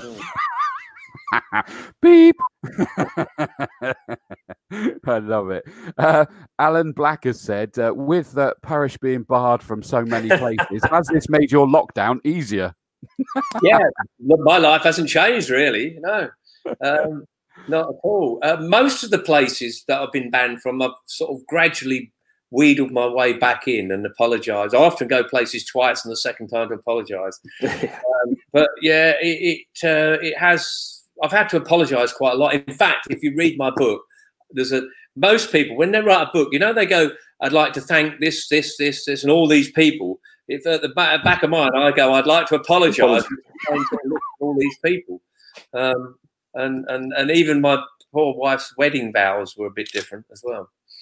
Oh God, there's a story there by the sounds of it. Yeah, yeah, yeah, yeah. So yeah, I've um, I've uh, over the years apologised to quite a few people. Never meant any malice, never meant any harm. Just things have sometimes spiraled out of control. I'm not surprised. Uh, one of our own, the uh, the bikes uh, commentator Martin Bennett, still remember Steve's ACU license back from Thruxton with the cat and shower cap. Oh right, yeah, it's one of my better pictures actually. Yeah, I've got my pink shower cap on. Uh, yeah, and and uh, on occasions when I've got passes being made, not normally for my proper licenses, but uh, I'll have my Billy Bob teeth in or something, and uh, mm. a moustache on, and a bit of disguise going on like that. And that way, you can get out of, even though it's me, people don't recognise you, do they? That's the way of getting out of trouble a little bit. Talking of getting uh, confused, there's a the the manager of Crystal Palace Football Club is called Steve Parish. He's actually one of the common single R parishes. But I'm always getting emails from people moaning about their seats at Crystal Palace and they're not comfortable and they paid for their season tickets and so on and so on. And I often wonder because I just email back saying you can use the director's box this weekend. How many are queuing up there trying to get in there? Well, look, here's the email. Yeah, that's cool. I feel sorry for those people because they'll have got all excited as well. yeah. All right. All right. I even, even honestly, I've had the BBC crew phoning up to come down and interview me about me sacking the manager and everything else. I should have just left. No. That doesn't surprise me with the quality of journalism at the minute. Um, no. Well, that, the where, where it started went wrong was it was I think some did he sack someone called Tony Pulis or something like I don't really follow football that much, but they used my picture in the article. That's where it got confused. it does. It does. I'd say you're much sort of um, slightly more. He was on a TV this morning being interviewed. I thought about that. I was going to mention Chris, but um, yeah, I, I, think he looks a bit. He could be, you know, could be related to you somewhere, Steve. He's got those chisel good looks like you. A little bit younger than me, I yeah. believe. Yeah, yeah, just a time. Well, I think we're the same age, but I'm plus fat. Absolutely. uh, Alan Jenkins, uh, Steve, let me give you an insight. There's uh, uh, he, there's a reason why he's asking this, I'm sure. Steve, who was your favourite clerk of course when you were racing trucks? Oh, be Tony Idden, I'm sure. did that mean? Did he let you off with stuff then? Did he? yeah, um, yeah. Um, I think he was reasonably fair. He was the guy that travelled around Europe most of the time, um, and we he kind of trusted. He shouldn't have done at times, I'm sure, but he sort of. I'd put my hand up if I was really at fault, uh, which I think he probably appreciated at times. Um, and I saw him just recently because I still go to truck racing. Well, I have been for the last three years doing the awards for the Europe, FIA European Truck Racing Championship, and I've been the host for the presentations down in Jarama, and so I still catch up with him uh, a little bit down there. And in fact, he probably owes me one because it would have been in October last year. I was down there hosting the awards, and I managed to get the people that were involved in the trucks to get me a Spanish policeman's outfit, and we tried to arrest him at the dinner for speeding on the way to the racetrack, which he kind of nearly fell for. I do like dressing up. Oh, I, I noticed, yeah, and you yeah, don't you don't even yeah. hold back, do you? No, you really go no, for it, hundred percent. Michelle. Yeah, yeah, yeah, yeah. So he was probably my favourite race director. Yeah, yeah, because he was he let me off more than most of the others. Keeping with the theme of uh, when you were racing trucks, uh, John Creature said, "Hi Steve, do you still follow the British Truck Racing Championship? I have the pleasure of commentating on that a few times, and it's just bonkers. What are the main differences uh, comparing truck racing today and when you raced trucks in your day? Um, a lot of the differences, um, and maybe for the better, less commercialism, less money. When I raced trucks, most of my career was in a factory team, which they don't have anymore now.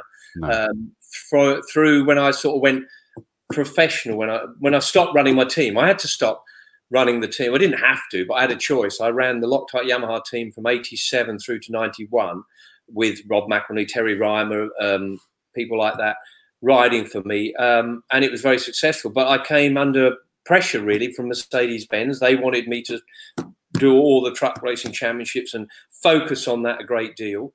Um, and so I had to make a decision, and I felt that I could run a team when I was much older, but I couldn't go racing when I was much older. So once I signed for Mercedes in 91, it was a full factory backed effort. And the trucks were possibly more advanced then than they are even now. And the reason I say that is the regulations to keep the costs mm. down have cut back on some of the technical advancement that took place. And sure, the power, I mean, the power was bigger because the engines were boosted more, they were full factory engines. We had over 2,000 horsepower.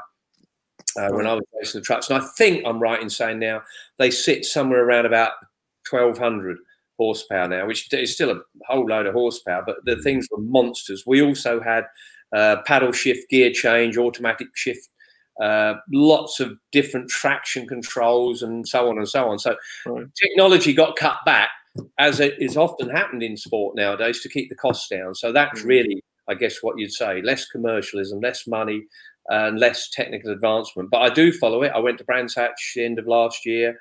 Uh, and still, it's still a lovely atmosphere at truck racing. Still, bunch of people. Mm. They're always got a barbecue out, and they mix and socialise together. They lend each other bits and pieces, and so I think it's a, a real good, fun bunch of people going out there and having an awful lot of fun. And it's a big industry, the commercial industry. Don't forget, it keeps our country rolling. Yeah, yeah absolutely. Yeah, I've only ever seen it once at Donington back in about 1991, 92, somewhere on that sort of time and I, and I remember Dad taking me, and um, it was just unbelievable. And I remember your, your, your green uh, Mercedes, and I think we were down by Redgate and um, Redgate Lodge, and it was just something else. I mean, it was just um, seeing those trucks yeah. going in like that is just bonkers, absolutely terrifying. You know what's also quite nice, which we realised, and I go to a lot of different events, it's actually quite a youngish audience as well. Kids love trucks, don't they? There's something mm. about it. Families and kids come along, and we I noticed that Brands Hatch. You, you you know, often motorsport fans are probably the more senior you know i'm thinking 50 55 60 years old people come along and, and support it. But with truck racing there's a lot younger groups of families come along and i think that's just there's a bit of fascination about it all isn't there? Yeah. Uh, and, and just seeing the sheer size and, and power and everything else that goes on watching these um, machines hurtle around and uh, well and they can out out accelerate a porsche for goodness sake. Oh yeah boy the the last truck I finished up with, we did a TV show, and I can't remember what it was called. Um, it was like a Blue Peter TV program. They did. They brought a 911 turbo Porsche along and my truck, and I blasted it. It was naught to 100 and back to naught again, and I needed had time for a cup of tea time. The Porsche. um, unbelievable. Yeah. yeah. So that you know there is that element of fascination that goes on, but but the the cost and and technology. The, in the last year I raced the trucks, they'd got the engine at so much horsepower. They only lasted 250 kilometers, the engine. Wow. So they'd, they'd change an engine in 25 minutes. It was a quick release engine. They'd chuck another unit in. It was like, like the touring cars were 10 years ago. That's incredible. Talking about racing large vehicles, I've got to bring up buses at Donington Park as well, Steve. Yeah, that was a, another wonderful day for me. Couldn't have happened better. Um, we've got cat we were filming for the British Grand Prix, um, and I managed to sneak a cameraman out. Um, and and again, cutting the short story reasonably short, there was a, a, Day of Champions, which is a charity day, always held, still is to this day now, whether it's at Silverstone or Donington, to raise money for uh, buying motorbikes and expertise to maintain them in outlying countries in Africa to get medical equipment and this, that, and the other. Um, and they were raising some of the money by having a bus that went round Donington Park, 2006, I think it was, um, and people would pay 10 or 15 pounds to go on the bus. And it wouldn't just be a trip, one lap around Donington, but it'd be with a famous rider on the bus as the conductor. And it could have been Randy Mamola or uh, Kenny Roberts Jr., uh, whatever, whatever star that they could find to get on the bus. And they would talk their way round what it was like on a MotoGP bike. And so during the day, there was probably 20 tri- trips, and they'd go over and, and get on the bus, pay their 15 quid, sit on the bus, wait for the star to turn up, and away they'd go. And I remember this day they were restricted to something like 50 kilometers an hour because they were putting signs and banners up around the track. And so they didn't want the truck, the bus going too fast, um, endangering the lives of the people putting the banners up at the end of the day, the riders had all been called to the riders' briefing, and Andrea Coleman, who was in charge of the Day of Champions, gave me a call. Said, "Steve, can you help us? The bus is full up. They've all paid, but all the riders have gone. Would you mind being the conductor as such, going around?" So I wandered across there, and the poor old bus driver looked really, really bored. He'd been twenty times around, heard the same old crap. Redgate, second gear, accelerating short shift, third, fourth, up to 100 miles an hour, back down one gear at the old hairpin, and so on and so on and while he's driving at 50 kilometers an hour. So I just said as a joke, uh, go and have a cup of tea, mate. Give us keys, and I'll take the bus round. And I couldn't believe it when he did. he said, "Oh, you know how to drive a bus?" I said, "Oh yeah, of course I do." A bit like me knowing how to drive a truck. um, and he asked the people on the bus, and and uh, they said, "Yeah, he can drive a bus. He's a racing truck racing champion, no problem." Anyway, of course, he clears off, and I didn't. I couldn't even get the handbrake off to start with. I did eventually, and away we went. And it was a bit damp, and there was people putting the banners up and everything else. Um, and so off I went, and I just said with the microphone, which I bent around so I could talk into it. Right, uh, I'm not uh, Randy Mamola. I'm not going to tell you what it's like on a MotoGP bar. I'm going to see how fast I can get this bus around the track. So you better start moving left to right when I say, else it'll tip over and you'll die. Which got their attention. So sure enough, we charged down to Redgate, and I said, "Get to the right, get to the right." So they're all shifting their weight across and sat on each other's laps. It wouldn't have do, done for social distancing, that's for sure. and then we get the Craners, and it's over to the left and over to the right. And by lap three, we're really on it. Uh, I'd got some heat in the tyres. It was understeering a little bit. The people that were putting the banners up all leapt over the wall because they thought the bus driver was demented, which he was. And, and, the people were getting used to swinging from left to right. And by lap oh. four, by lap three, we did a two twenty eight, I think it was, or something like that, which isn't bad in a bus in conditions. Lap four would have been faster, but the security guards all came out and blocked the track. And once again, I got a massive bollocking from Yeah. the organisers, as you can imagine. Um, not just then, the next day, because unbeknown to me, um, all the toilets had overflowed on the bus. So Donington Park's covered in shite the night before. so they had to pressure wash the track. oh, brilliant. But off Yeah. the back of that, Stephen, I've been trying to read through these headlines to see whether you were you were joking or whether you started as a joke and then made it serious. But you were trying to actually champion bus racing. I, I was and I have. No one takes me. I think it's a great winter sport. You know, when Michael Coon's got nothing going on when it's two degrees, Yeah. Yeah. bus racing would be wonderful because all the spectators would be on board, so they wouldn't get cold. And um, I'd be setting up a helmet sales department. How many helmets could I sell?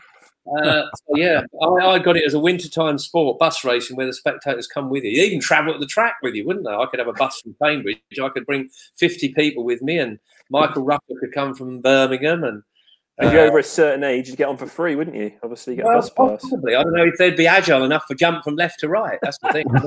I'd need, need fit people. And I'd even got a handicap system that would make the racing even better than the Caterham, where every time the bus in front went over the start and finish line, two more people had to go upstairs. it's a no-brainer. The rules are there; they're there, just right in front Got of us. Yeah, got it all laid out. Uh, Chris Savage, one of the uh, Caterham Graduates Racing Club uh, drivers. Uh, Steve needs to come and guest drive with us. Uh, you definitely need to do that. Good club, and you know that from when you were with them as well. Um, Ian Somerville, always great listening to young Mr. Parrish. There you go, complimenting you as well. You're only, Uh, you're only as old as the woman you feel. Yeah, absolutely. and Ian's also said had the pleasure of helping Stavros out at Festival of Speed in 2018, getting him, Michelle, and his kit into the paddock. So Wow, right. That's a lovely gentleman. I think he'd got a uh, uh, like a golf buggy that uh, used to pick us up and carry our gear all in and everything else. So thank you very much indeed for that assistance. And um, unfortunately, I'm not going to be there this year, but make sure you got that buggy ready for 2021. Absolutely, yeah. Sadly, no one is, are they? Uh, this is a, a, a question I didn't really go to. Chris also said, did you do the Northwest 200 as well? Yes, I did. Um, again, annoyingly, I keep getting uh, finished on the podium so many times, never quite won it. Came really, really close a couple of times, but oh, I must have raced Northwest probably over a period of six, seven, eight years, something like that. Thoroughly enjoyed it. Uh, love the uh, the hospitality that you get there from the lovely Irish people up there. Uh, really good, fun event.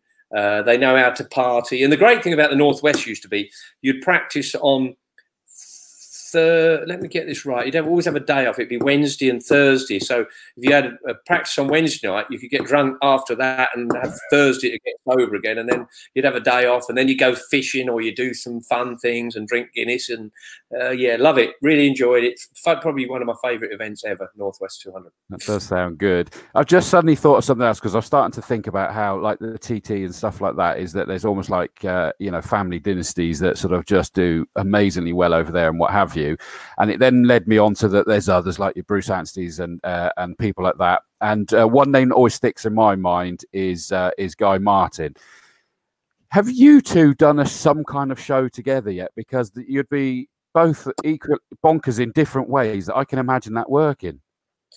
We haven't really. I've done a few bits and pieces with him at a, uh, an event called Dirtquake that went out on ITV4 uh, and odds and ends like that. But yeah, I mean, you're right. We are a bit uh, bit mad in some ways, but in totally different ways. Yeah. Yeah. He's proper loopy, isn't he? Yeah. Uh, so yeah, I get on really well with Guy. Uh, never quite know what's going to come out on what day, do you? You're never really sure what's going to turn up on the day. Um, I think I'm consistency, loop, consistently loopy in my way, and he's in other ways. Um, yeah. but yeah, he's Guy's been great for motorcycling. Um, I know he's sort of drifted away from it a bit now, and he does a lot of TV work and everything else. But um, he really has benefited our sport by getting it into the households and people. You know, some people know Guy Martin, don't even know he raced motorbikes. If you know what I mean, he's like now moved on a little bit from that. Yeah. I was- I was- Yeah. He's been a very popular ambassador for our sport. Um, and I'm really pleased he stopped going to the Isle of Man. I mean, boy, that lad has had some big, big accidents. And um, he'd be popping up out that cesspit with a salmon on his head like me because he has had a few moments that he shouldn't have survived. And um, so he has. And uh, but no, Guy is a really smart, smart lad, and, and comes across extremely well uh, on on TV when he's explaining what's going on in a sort yeah. of. He's a Fred Dibnah, isn't he? He's a modern day Fred Dibnah. I, I was going to say he came to um, he came to motorbike uh, NG uh, Grand National about two, about three years ago now. I think Steve. I think it was a year you couldn't do it, right. and um, I remember. And you said about chalk and cheese.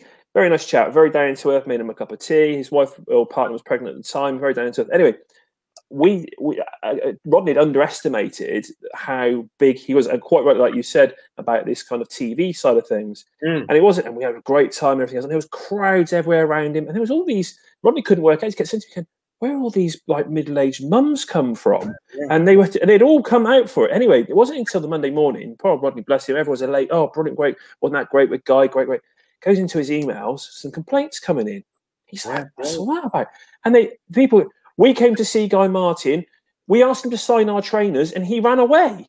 And I was, it, they just didn't, and he didn't get it. They didn't get it. And it was just completely, like you said, I don't think they even realized he's only doing metabolites. So you and him, I mean, like I said, I've seen you and you are, I suppose the kind of phrase, a politely show pony. You know, you, that's what you're about. People, you know, they, they come up to you, they grab you, the photos, and he just wasn't that at all. He just was not that at all. He so he's quite a shy lad, actually. He doesn't like yeah. lots of people and everything else, which is yeah. you know, in the fact that um, that's what he does. And and I think North One TV have graphs guy, and they use him for lots of different shows, and it's all yeah, brilliant. Yeah. Does run away from it. Um, he says he has Asperger's, but I don't know. I guess nowadays, whatever you, whatever weirdity you've got, there's a name for it, isn't there? Um, but I think genuinely, just is embarrassed by you know his popularity. Yeah, no, definitely. No, I, when you say it, I just think you know, like I said, not blowing smoke at you, but when I've you know when we worked with these few times, you know, and I know and some of the you know Ave and and people, and I know they always say you know with you, you go out that extra mile. You know, with the things that we've done, people, you know, and that's part of it, isn't it? It's part of that you know, entertaining and meeting yeah. people and being friendly and telling stories yeah, I've been brought out, and I think Barry Sheene was my tutor.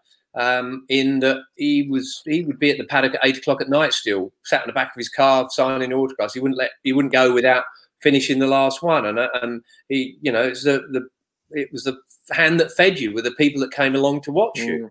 Um, and so it was always something that I was pleased to do. And you've probably noticed when I come along, there's a lot more grannies turn up. I, did, I, did, not yeah, say. But you just bought them on the bus, didn't you? yeah, they can't get to me because there's Zimmer frames of that. It's that rough grass. But no, it, it's um, uh, it's very very important in my mind anyway to to you know people come along to watch you. They want to see you and, and do your very best to to give give a little back. And I think that's very very important. But guy is very different. Um, it used to be really hard work.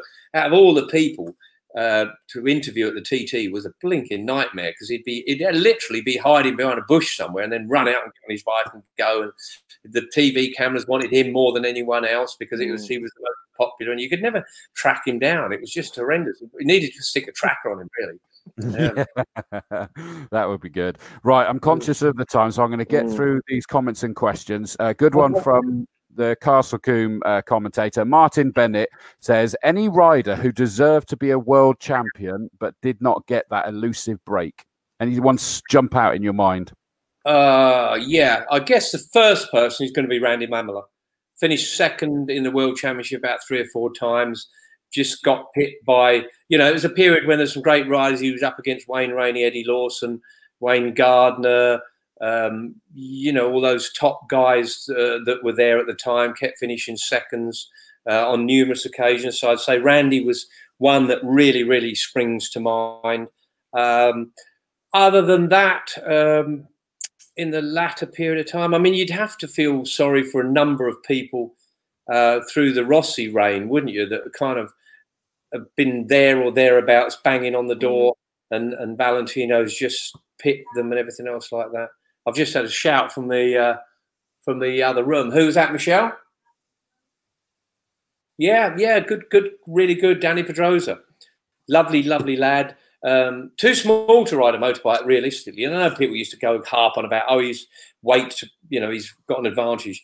Bullshit. Excuse me, beat again.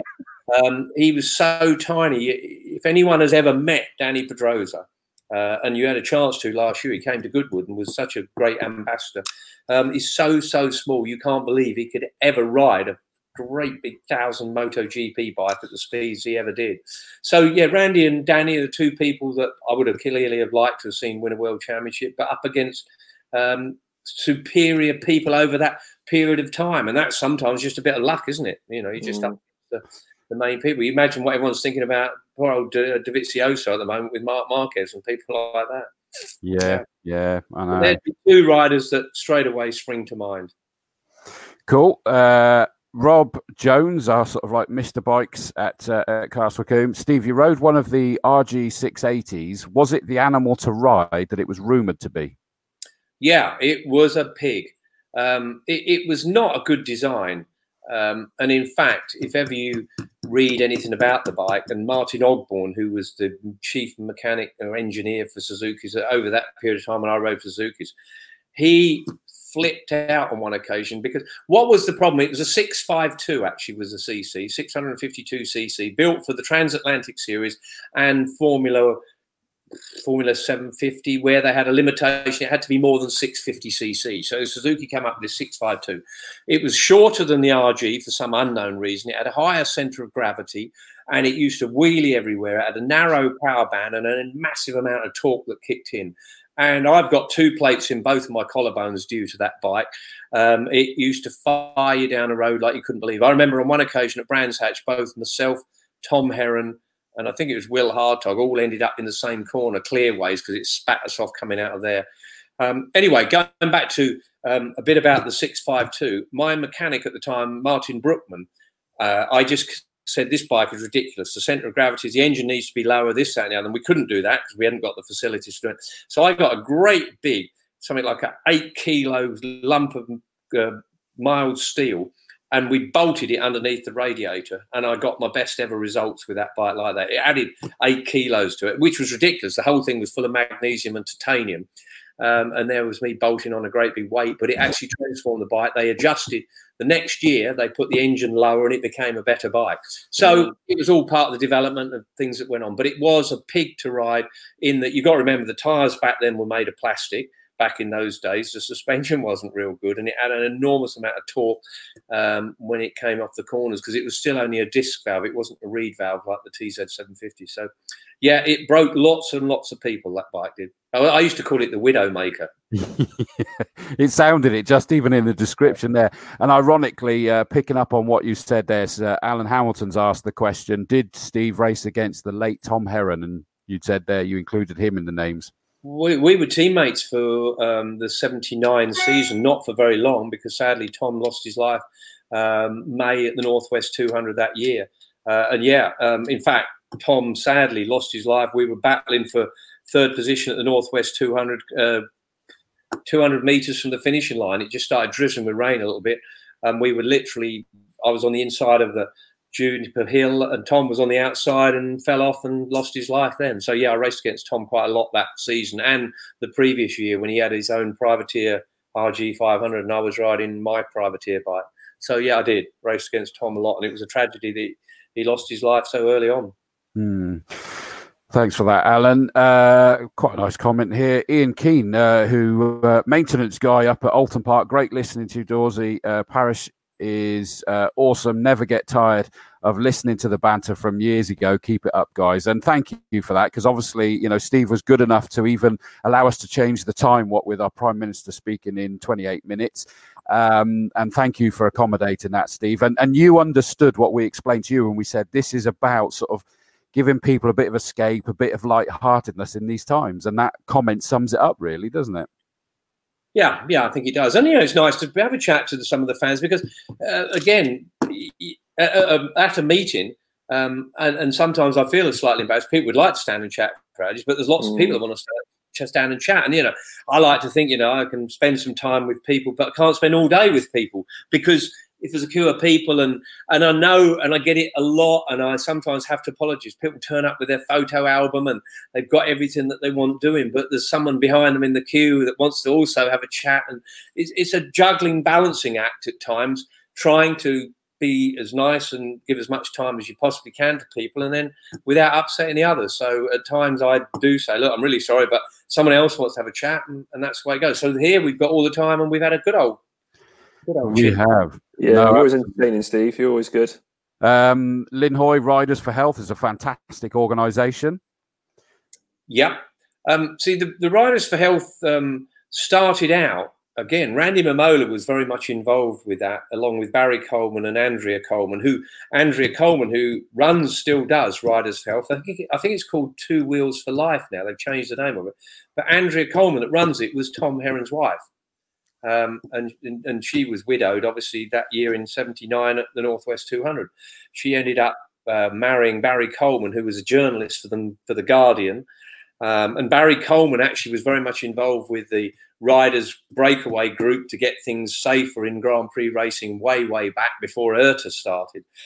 Um, so it's a kind of close knit community. But the, the whole deal with Riders for Health was that motorcycles, which we know are dangerous items in the wrong hands, can also save lives. And it was about raising money to supply motorbikes to Africa and areas where cars couldn't get to, so that nurses and doctors could get medical mm-hmm. equipment to outlying areas in Africa. So motorcycles can save lives as well as take them, and that was really the whole deal that we've put together, and and it made a lot of sense. And now Dorna are very much involved, and um, over the years Yamaha and all the bike manufacturers have got involved, and more importantly now, not only do they help supply motorcycles in those areas, they also supply expertise to engineers because what was happening, as we've seen it in so in many, walks of life, people get a new motorbike and within a year it was rubbish because it hadn't had the oil put in it and the chain adjusted and the this. And so now they train all the people that ride them to keep the maintenance up. So it's a really good uh, educational scheme.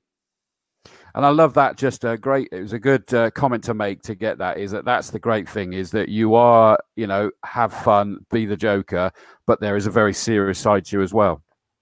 Yeah, I think so. I'm, you know, I'm not. I might act daft at times, but I, I like to think I've got a broad perspective as to what goes on. I enjoy making people giggle and laugh. I like having a lot of fun, but I'm also well aware that you know life can be serious at times, like it is now, frankly.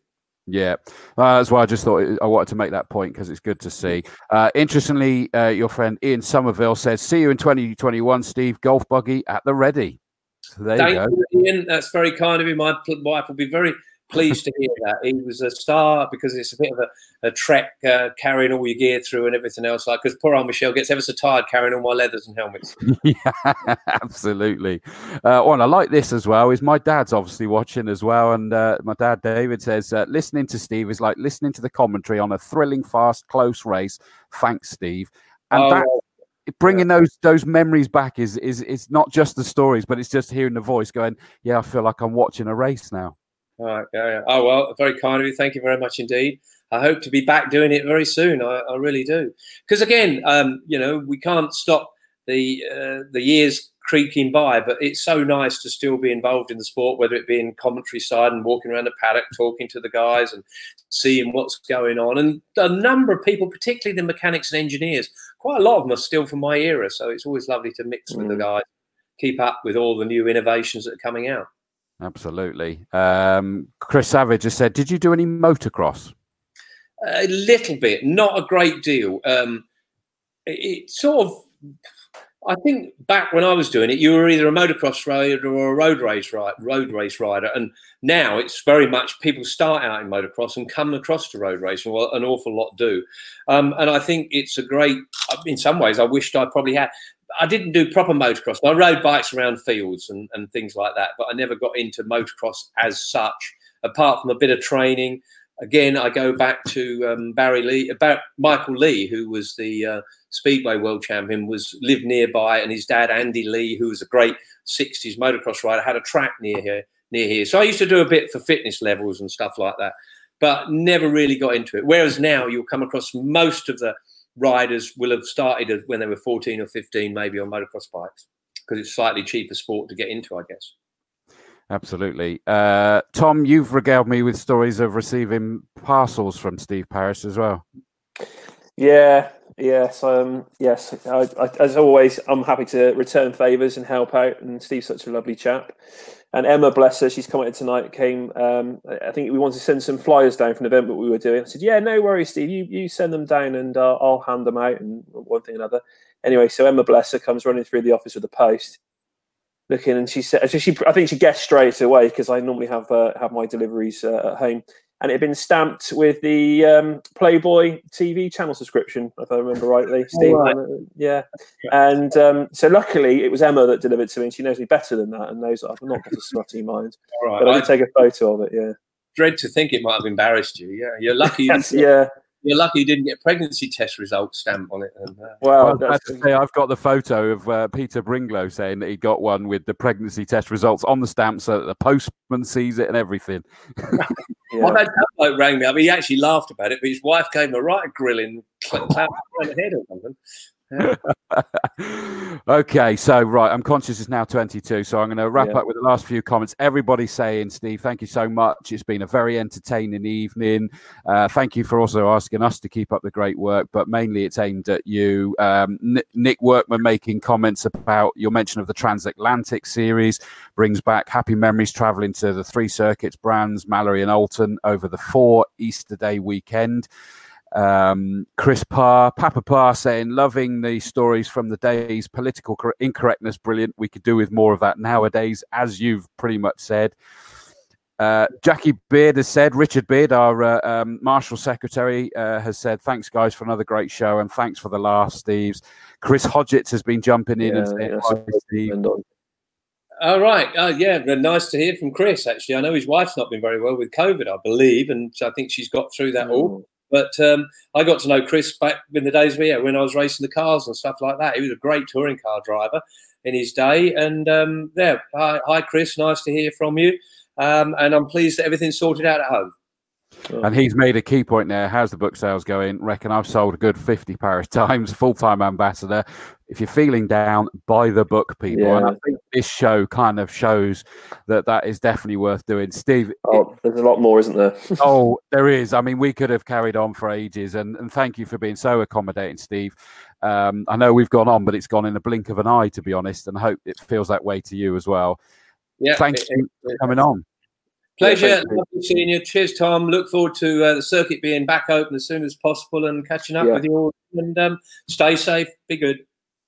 Thanks, Steve. Thanks, all the best. Thanks, Steve. So we'll uh, remove Steve. Steve Parrish, Stavros, the legend that is.